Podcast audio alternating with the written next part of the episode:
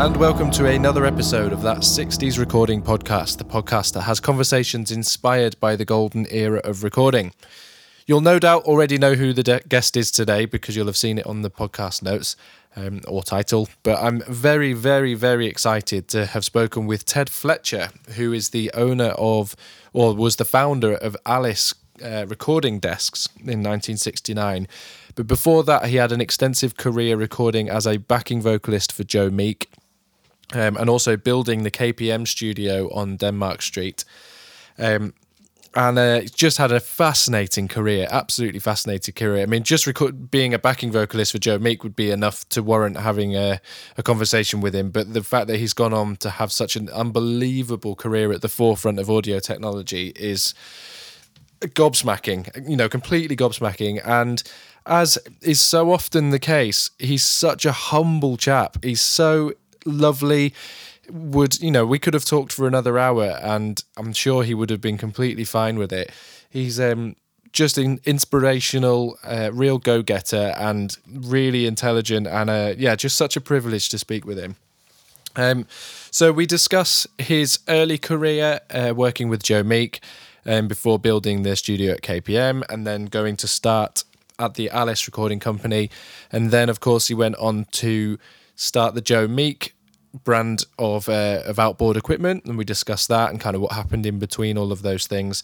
Um, and then recently in 2019, the Alice Company has resurfaced, um, and he is a director of that company now, um, and they're bringing back um, products again. So we kind of talk about the whole journey right up into that modern day, and and there's some exciting projects that are also uh, coming forward, sort of reinvigorating old brand names, um, which we discuss at the end of what will be the second episode. So yeah, incredibly happy to and and excited to have spoken with Ted. Um, so we'll just dive straight in. Here we go, Ted Fletcher.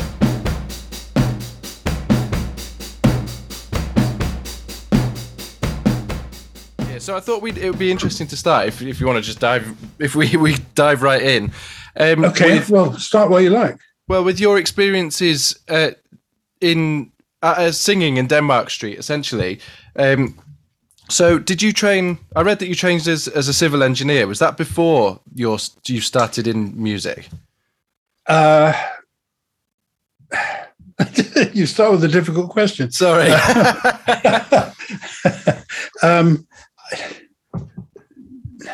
my, I mean, I, I started as a, I, I started as a civil engineer only because um, uh, when I was doing my A levels and uh, at, at, school, I sort of was at a bit of a loose end, and I wasn't. I wasn't particularly interested in anything except um, uh, always interested in taking things apart and particularly electrical things. Uh, and my father was involved with um, uh, with he worked for the um, Ministry, Ministry of Aviation, oh. uh, and he was involved with the development of the Mosquito aircraft. Oh wow! Um, uh, oddly enough, peculiarly, uh, um, uh, in doing development work on glues. Okay. Because the mosquito was in fact glued together. It was um, it was uh, it was made of plywood. Wow. Uh, it was all glued together. Uh, and uh, anyway, um, but he was very interested in um, in electronics um, and in, a, in an amateur way. And I became interested in electronics. Uh, and at the same time, that sort of melded together with um, interest in in music because of records, record players, things like that when I was very young. Uh, and so I was interested in music from a very, very early age. Uh, in fact, my parents were very keen on um, on getting me to learn musical instruments, and so in fact, I started to learn the piano when I was four. Wow! Uh, and um, and the violin when I was five, and um, so and, uh, and never really stopped. so, so uh, you know that became you know music was a was a part of my life right from the time I was well before I can remember. What was um what sort of music was going on in your household? What were your parents listening to? Oh uh, well, again, this is a, it's, it's it's sort of interesting. My father was very keen on uh, uh, on the works on um, what what he thought and probably what everyone thought were Negro spirituals, mm-hmm. and um, uh, but in in reality, uh, ninety percent of them were written by um, a white bloke right. in, uh, in America who'd never been to the South. that was um, they were written by Foster, uh, and uh, he he he wrote a huge number of these these very popular songs back in the in those days. Uh, we listened to some classical music as well, um, but I was involved very early on. Again, uh, got coerced into joining choirs and and singing, and so that became you know a part of the a part of it. Um, so uh, obviously, because of that, I, I learned to read music again very very early on, uh, and so singing you know became a part of part of my life. And how did that progress into to sort of getting session work? I'm always quite curious as to how you know the the, ah. the starts of all of this. Yeah, how people get in. Yes, yeah. that's right. It's um, it's usually to do with um, uh, a family connection or some, you know, some uh, some sort of introduction. Yes, that's true. Well, it, well, in fact, the, the way it worked was that um, purely as an amateur, and at the time it was, you know, we were, it was, we were amateurs in, uh, completely. I mean, we're nothing to do with the profession at all. Um, myself and my brother um, uh, sort of decided, well, we started to sing um, pieces of um, uh, music from the Middle Ages, some early early music, mm-hmm. and and we got very good at reading it, at actually uh, reading the dots. Yes, and, yeah, uh, and sight reading which in, in, singing is is really difficult. I mean, it's it's one thing well, doing it on an yeah, instrument. I, I, don't find it difficult, but, no, um, well. yeah, that, that's true. Yes.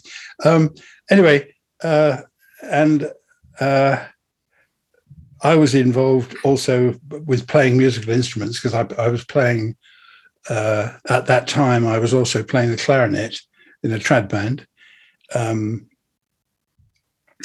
and um, now when was it? I got it was when I was getting together with the lady who became my wife, Barbara. Yeah. Um, I met her. She was a singer, and uh, I met her when I was playing the clarinet in a trad band, and um, she could sing. She was very, very good. Uh, and so the three of us, myself, my brother, and, and Barbara, um, formed a little group, and, and she came in with us and started singing madrigals and and, and stuff like that.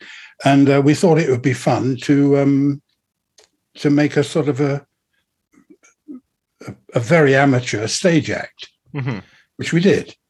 And uh, it was like a little variety act, you know, run a, a, little piece that ran sort of two or three minutes. That's all.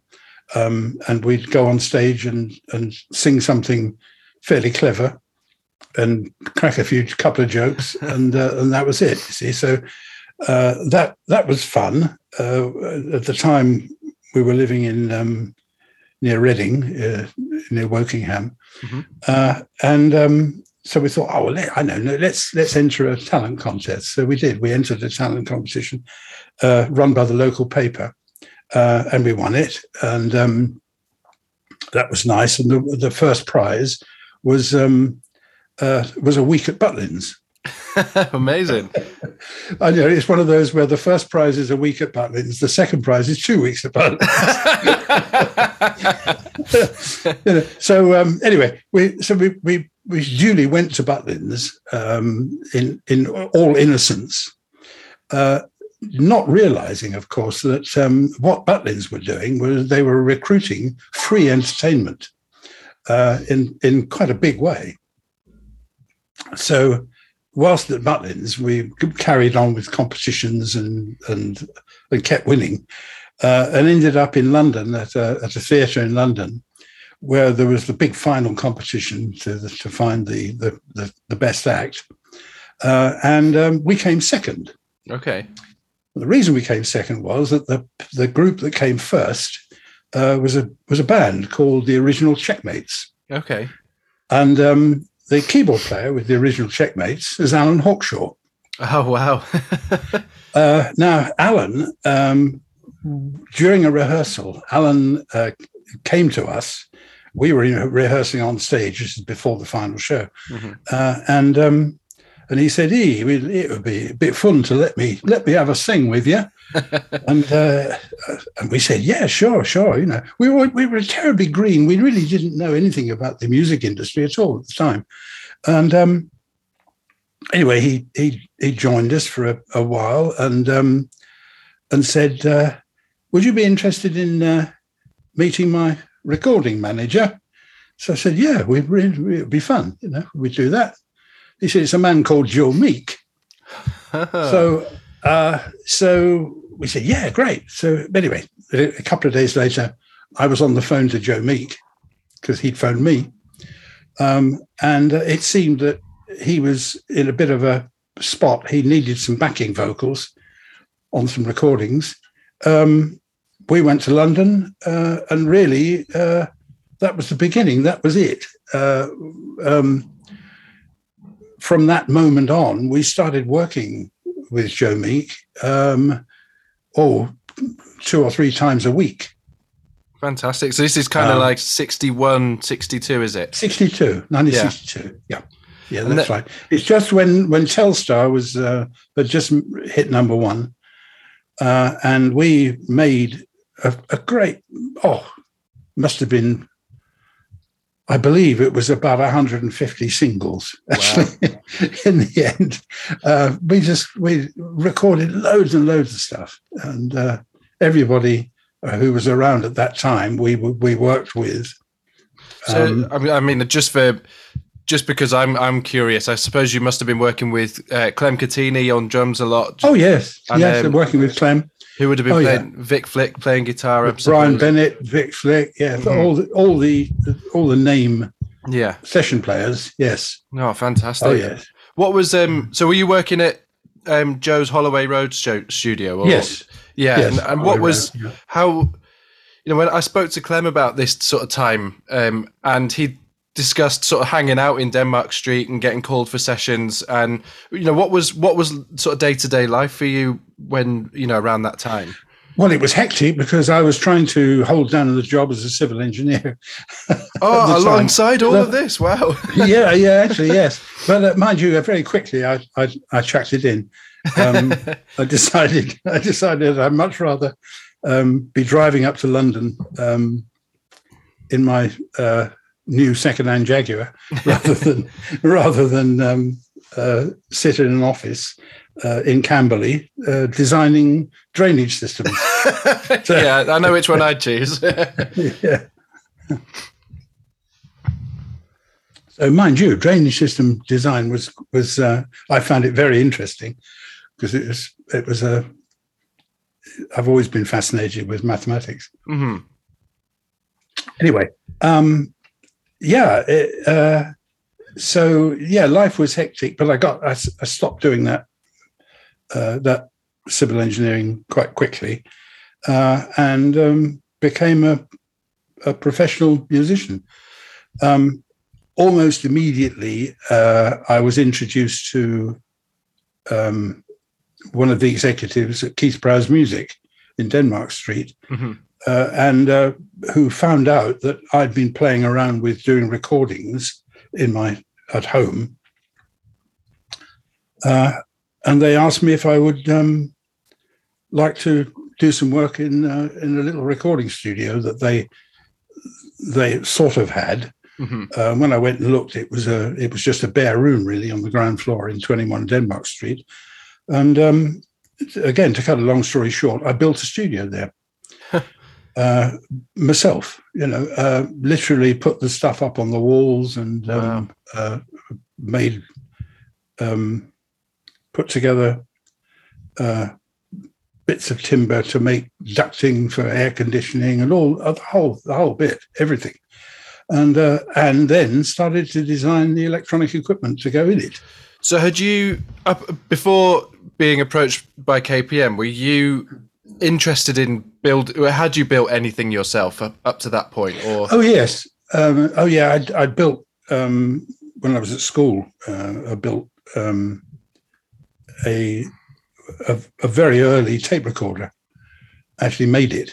Oh wow! Uh, yeah, this is when I was about fourteen, I suppose it was. Um, aided by my father, I couldn't have done it on my own. Um, but it, it, we had it and it worked. It uh, it, it, wasn't very good, but but it worked. Um, but then after that, uh, I had been playing around with uh, experimenting with uh, microphone amplifiers and uh, bits of stuff that I'd bought in junk shops in London, uh, and um, it all sort of developed from that. Really, it seems um, a bit of a, a a really great time to be interested in that sort of stuff. I mean, there's lots of ex-military equipment um, from yes. I was supposing from World War II that was um, you know that was hanging around and and uh, oh yeah, you could take yeah. them apart quite easily. You know, now if I if I was to open up something electronic, it would just be printed circuit board, or you know, wouldn't I wouldn't even know well, what, to, what, I was looking at. And uh, well, whereas, that's right. It's nowadays it's very difficult because it's uh, yeah, it's a throwaway society. Mm. But um, no, in those days, um, uh, yeah, miniature valves had just come in at the end of the war, uh, and um, you know that was an exciting time. And so all my all my early stuff was um, was designs associated with valves. So my first mixer, uh, in fact, was valve based. Okay. Um, oh yeah. I didn't I didn't realize that because the Alice stuff, which we'll, we'll get onto, is, is famously transistor based, but whereas uh, yes, um, so you were building sort of valve mixing consoles before that. Well, you know, what, yeah, only in a very very small way. Yeah, uh, I built one or two bits of consoles with with channels that are that were based on valves. Yes, and in fact the the, the first console I made for uh, that we used in Denmark Street was uh, was valve based. How did it feel being asked to put together a studio? Was it a was it a significant step up for you? Were you was it in, like an in, obviously it would have been exciting, but was it sort of exciting but also quite um, intimidating the idea of having to put together a full studio? Um, not not really intimidating. No, uh, it was fun. Um, I, I, I don't really. I just don't think like that. Okay. You know, if somebody, um, there, there are a few instances. Um, for example, there was. Um, I know I'm I'm sort of jumping ahead in terms of time. yeah. But uh, in 1974, I think it was, um, I had a phone call from uh, a chap called John Lumsden, in who was uh, the chief engineer of the To Be radio station in Glasgow, and he who said to me, um, he said, "Do you know anything about uh, radio production mixers?" Uh, and I said, "Not a lot, but I can learn quickly." he said, "I've got a I've got a requirement." He said for um for a to, for a production mixer for a um, a commercial studio, uh, and I need it quick. So I said, all right, I'll be with you tomorrow morning. So wow. I caught a flight up and met John Lumsden. And I had no idea what this mixer, what, you know, what it entailed. And I learned very quickly.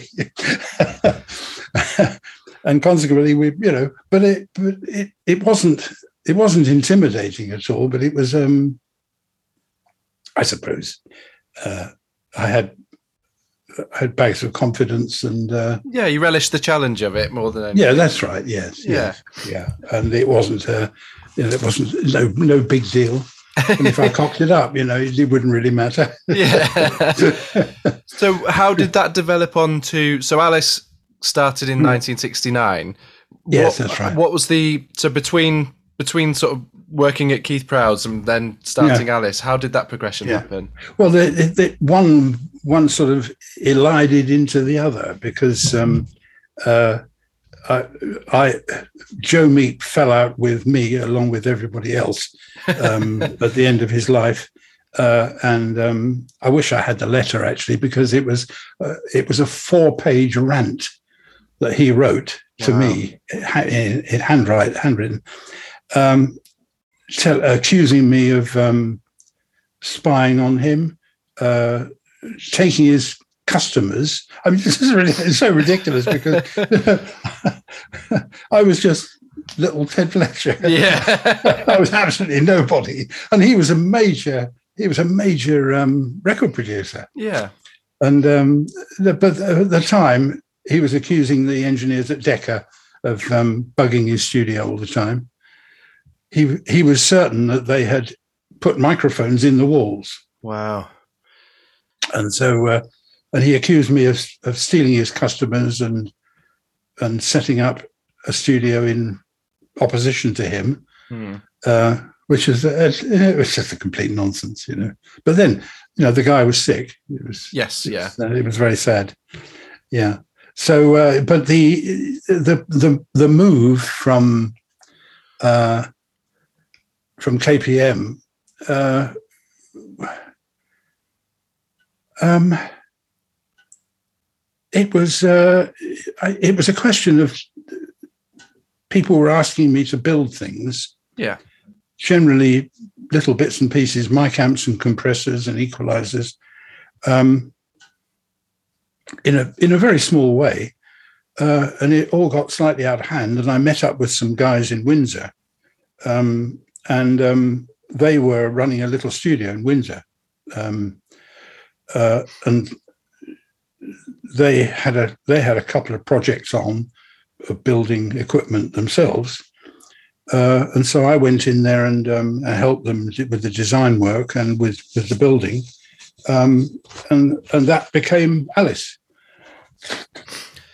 It seems that I'm, I'm really interested in the the sort of t- the way that gear was perceived at that time. I mean, obviously you have the big studios like Abbey Road and um, Trident and, and lots of those mm. studios who are, you know, they're using in-house mixing consoles that were built in-house, but they've mm. got, you know, Fairchild limiters and um, you know, mm. Pol- was was starting out. Yes. Um, but they you know, it's not like now where the market's completely flooded with with different brands mm. of gear. So the idea of of building, you know, of studios having hand built and custom built equipment doesn't seem out of place back then. You know, what was was everybody quite happy just using things that you'd put together? Oh yes, oh yes, and it was a very fluid situation. You know, there was um, people were trying out different things all the time. Uh, and I mean, I worked with Ockrant at that period. I was starting to work with uh, because I had I did was able to meet a lot of uh, engineers and influential people in the music business when I worked at KPM because Denmark Street is the is the center. Um, so uh, you know studios like Olympic, IBC. Um, I was very familiar with the with the engineers and the and a lot of the owners of these studios and Lansdowne. Yes, um, yeah.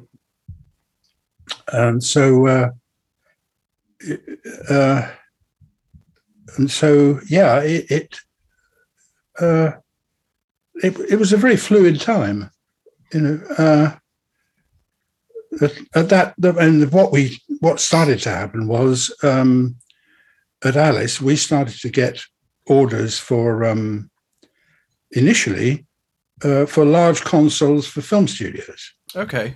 Uh, and we, in fact, we did. We built a, a very big series of consoles from a film production company in Malta, uh, which was that was very early on. Uh, and then shortly after that, um, a lot of the impresarios in London who were setting up new shows were after new uh, new theatre mixes, and we got into that in a big way.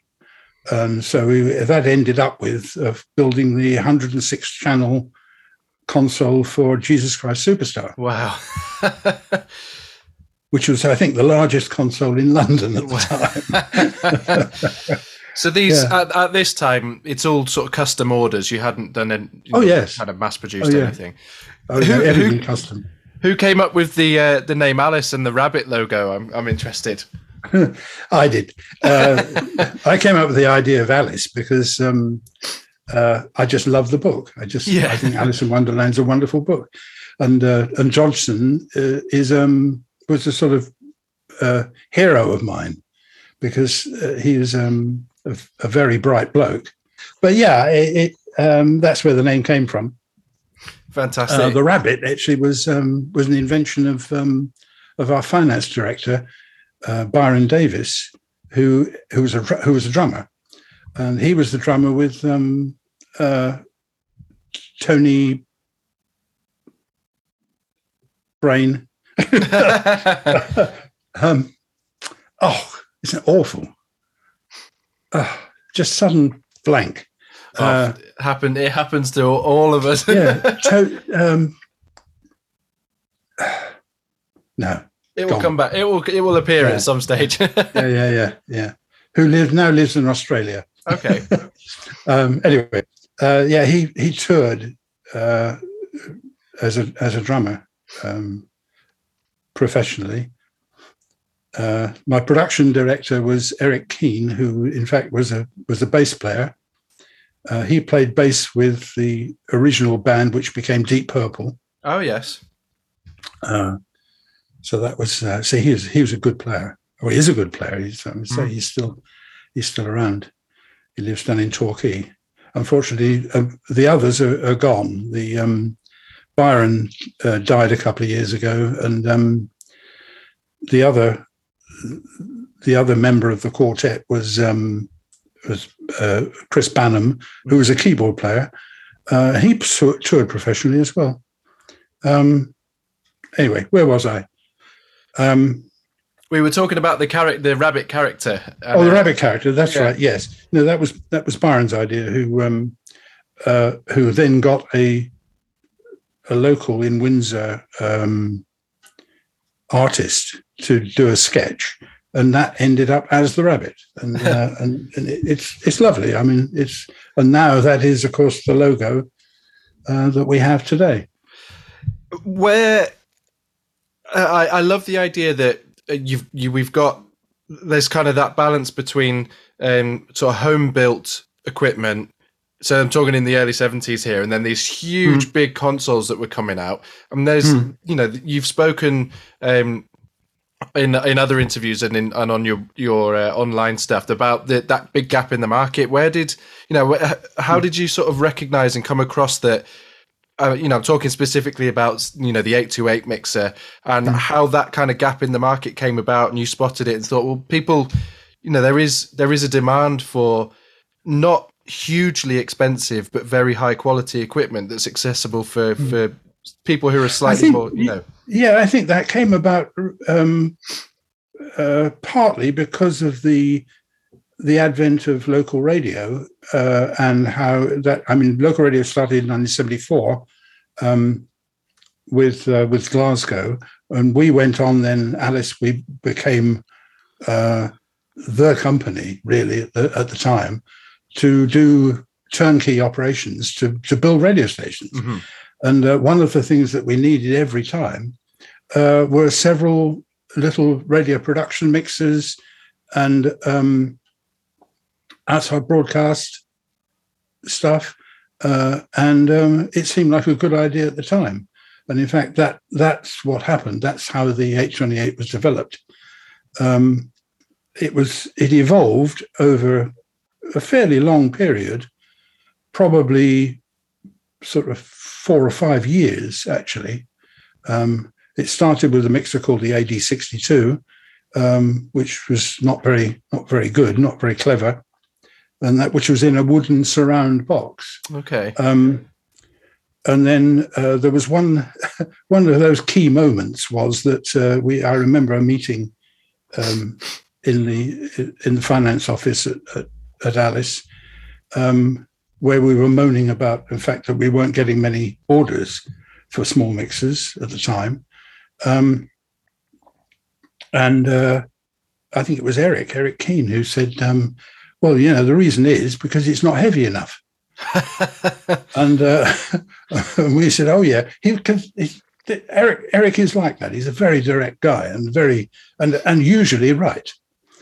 And uh, we said, okay, well, we'll build it, we'll make it out of uh, 1.2 millimeter, no, 1.6 millimeter steel.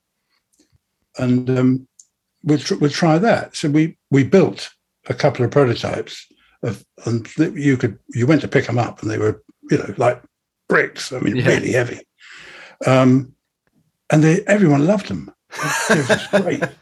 oh, and um, we started selling them and they absolutely sold like mad. And we sold, we couldn't make them fast enough. And in the end, we were supplying very strange people. I mean, I supplied a, a I think, four mixers um, to the army in Singapore. Oh, wow. And they were used in the jungle. yeah. Oh, yeah, they went. They went all over the world, and they went everywhere. And uh, you could run a truck over these things. Yeah.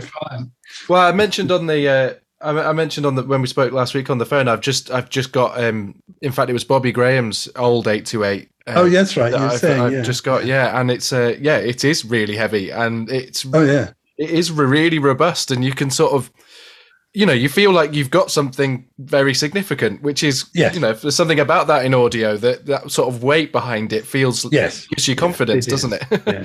Oh yeah, that's right. And uh, and really, that's that's become a, uh, a a watchword of what I do nowadays. All my stuff is fairly heavy. Yeah. You know, the, the, oh, you know, things like that. Oh, uh, cool. it's, it's quite a it's quite a lump. Yes. the right way up. well, you yeah. you want to feel like you've bought some. You know, if you spent some money on something, you want you want to feel like you've bought something that's that's weighty. Yeah, yeah, and and it is it's, it is made of steel. Yeah. yeah. that's something that's carried through right till now. I love it. Oh yes. Yeah. Um, so that Absolutely. kind of boom lasted for about ten years or so, didn't it? I suppose. And, what, and then, the A twenty eight well, the, the sort of Alice Alice company, and before you. Um... Well, yeah. Well, if, no, what happened was, uh, yeah. I mean, that did it. It went on for yeah for quite a while. Um, what happened was.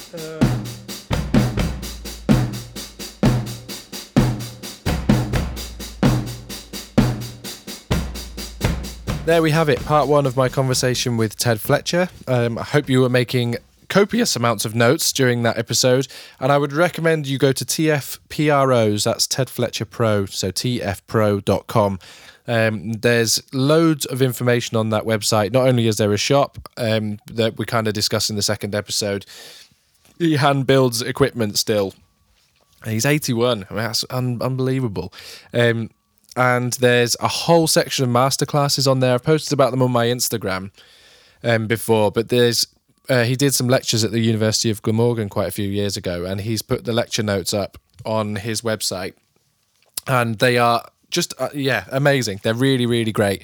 So go and check those out. And um, i've printed them all off so i can sit and read them in the uh, the comfort of my armchair. I, I, hate reading on a screen for some reason. But anyway go and check those out because they're they're very very cool and to learn from somebody of ted's stature is, is pretty special um, you can also go and check out the alice website uh, which uh, off the top of my head, I don't know. Let me see if I can just quickly find it online.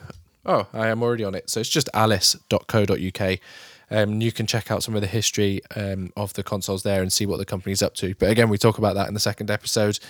Um, so, yes, thank you for listening. And that just leaves me to say if you'd like to contact me, uh, my email address is joe at allyouneedisdrums.com. And you can visit that website, allyouneedisdrums.com, where there is a shop. You can buy music I've been involved with. You can also buy a lovely enamel mug featuring the brand of the podcast, uh, which you can drink tea and coffee out of, or keep pens in, or little the little microphone extension clip things. That's what I tend to keep in some of mine. And my little girls, as you might have seen on Instagram, uh, put some jelly in them recently, which is they make pretty good jelly cups.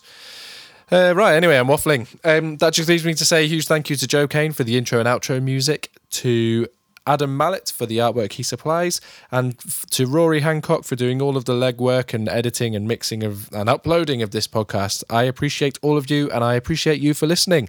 Thanks very much, and I will be back next week with more from Ted Fletcher. Goodbye show.